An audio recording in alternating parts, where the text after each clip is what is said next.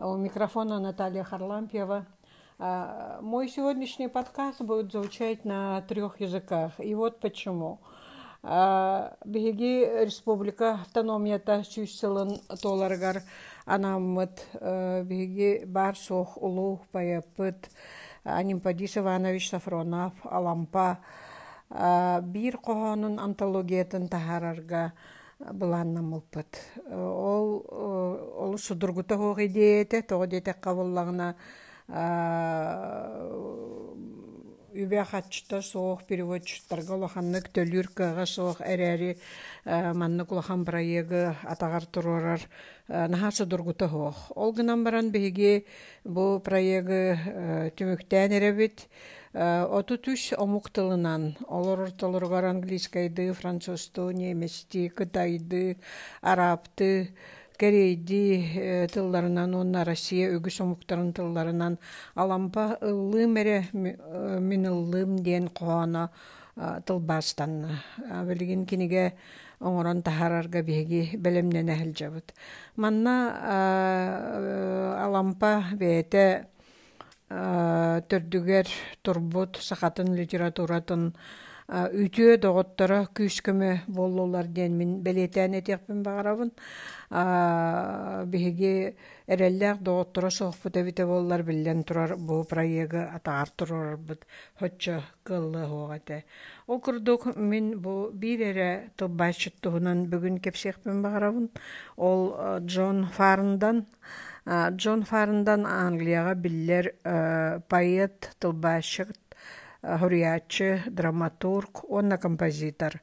Джон Фарндан 1906 сыллаққа түрөбіт ки кені Кембриджка колледжі ветеран баран Кембридж университетігер өреммит, онна английскай тылы литератураны, онна естественной наукалары өремпит. Кені автор бұйтынан хүрдәқ интереһине кинигэлэрдээх ол экология туһунан айылга туһунан киһи организмын туһунан кинигэлэрдээх онно биллэн турар коһоон кинигэлэре киниэхэ эмиэ бааллар. Бу жон фарнданы кытта мин билсеһэн турабын кини кинини кытта миигин лидия григорьева диэн урукку мен билсеһин эрбите Бу Россияга улахан интересте онна Россия хөргәчләрен тылбастыр багалах киһиден мин ол кепсетиттен өйдән калбытым. Инне гынын бу калга тирән кәлбитигәр төбиретиттен калга курдук кишеттен алампаны омуктылынан саңардар тугулхан калгата келей жиңе жоллох үрүлэх сол боллага ди.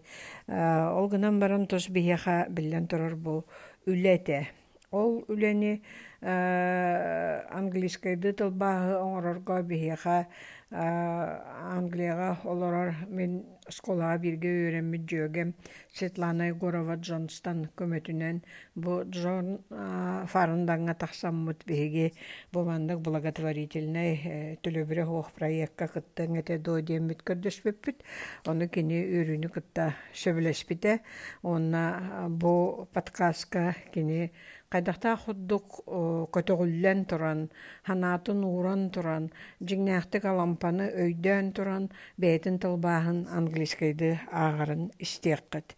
Онтон билигин мин Джон Фарндан бир қоғанын нучалы аған хитиннеряхпен бағарабын. Жизнь в Лондоне. Жить в сегодняшнем Лондоне значит пытаться познать Сущность жизни людей, судьбы их, грань за гранью, мрачных сырых теней по ночам игру созерцать, вдыхать болотный туман стылой утренней ранью, среди шума толпы к успеху или к смерти спешащей, различишь неожиданно голос настойчивый и утонченный, сквозь жужжание праздное пробивается, остро звучащий, остается в тебе навсегда твоей памятью запечатленной. Так волнует тот голос, будто был он тебе изначально, не дает тебе жить, погрузившись в пустые мечтания. За решетками окон колеблются тени печально. Это вечной тоске томятся людские создания, но внезапно обжечь может страсть и жар их любви. Ты, листая за улицей улицу, вновь набредешь, но неясные тени, руки их будто в крови, жизнь свою и чужую они не ставят ни в грош. На полу у дверей прикорнув, они еще спят, подворотнях сырых кое-где, кое-как притулившись, то людские пороки в повалку сопят и храпят, утомившись грешить или просто чего-то напившись, полутьме вдруг услышишь стук, тревожно глухой, будто брякнуло с тела от чего-то удара с плеча. Боль и гнев там клокочет, хрипят, им неведом покой. Берегись, там убьют чужака, ни за что, сгоряча. Но с туманным рассветом не запирает надежно все пороки и страсти в клетке собственных тел и спешат по делам. В них узнать невозможно те, кто ночью не спал, кто угрюмо сопел и храпел, а сейчас вдоль по улицам дружно трудиться идут, варят их котелки, на ходу проблемы решают, со сноровкой завидной на работе их руки снуют, деловитому Лондону жить и расти помогают, не посчитать результаты трудов их, не подытожить, лишь привают то, как они любят и как умирают, а потом все на десять миллионов помножить тех созданий, что в Лондоне друг проживает. Ну, это достаточно ироничное и безжалостное стихотворение Джона Фардена, нашего современника, который сегодня проживает в Лондоне. Оно заставляет задуматься о, о, о нашем бытии э, сегодня и о тех пороках, которые не, ну, живут и распространяются, не считаясь ни с какими границами. А сейчас я вашему вниманию предлагаю послушать самого Джона Фардена, как он читает свой перевод нашего бессмертного Алампа. Let me. Why won't you let me? Let me sing, me sing.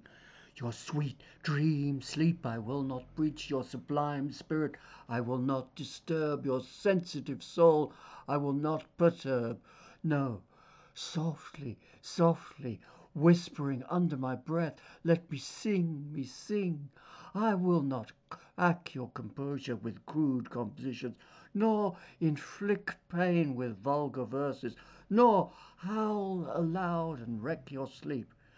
No, Softly, softly, whispering under my breath, let me sing, me sing. Why don't you let me sing, sing of your smooth skin, serene in sleep, softly shimmering silken tresses, glowing, flowing, falling braids, eyebrows darkly arcing over dream deep eyes, fluttering open cheeks like crimson roses, blushing, blooming from the dew moist earth, sculpted little lips just parted on glistening moon silver teeth. Your chest moving with each breath, your golden breast gently lifting in languor. Why won't you let me sing softly, softly, whispering under my breath? Let me sing, me sing, sing, sing of you. More than the silver sun of Middle Earth, I treasure you more than all under the sun. You are precious to me with all my flesh and all my blood. I crave you, I desire you. In my tormented, trembling heart, I long for you. Like raging fire, I am consumed by you. Into seething sea I will plunge headlong for you, or impale myself full force upon a spear, or rush chest forward to meet the hurtling bullet. Until my final breath, I will cherish you. Until death parts us, I will not darken your soul. Why won't you let me sing softly, softly, whispering under my breath? Let me sing, me sing.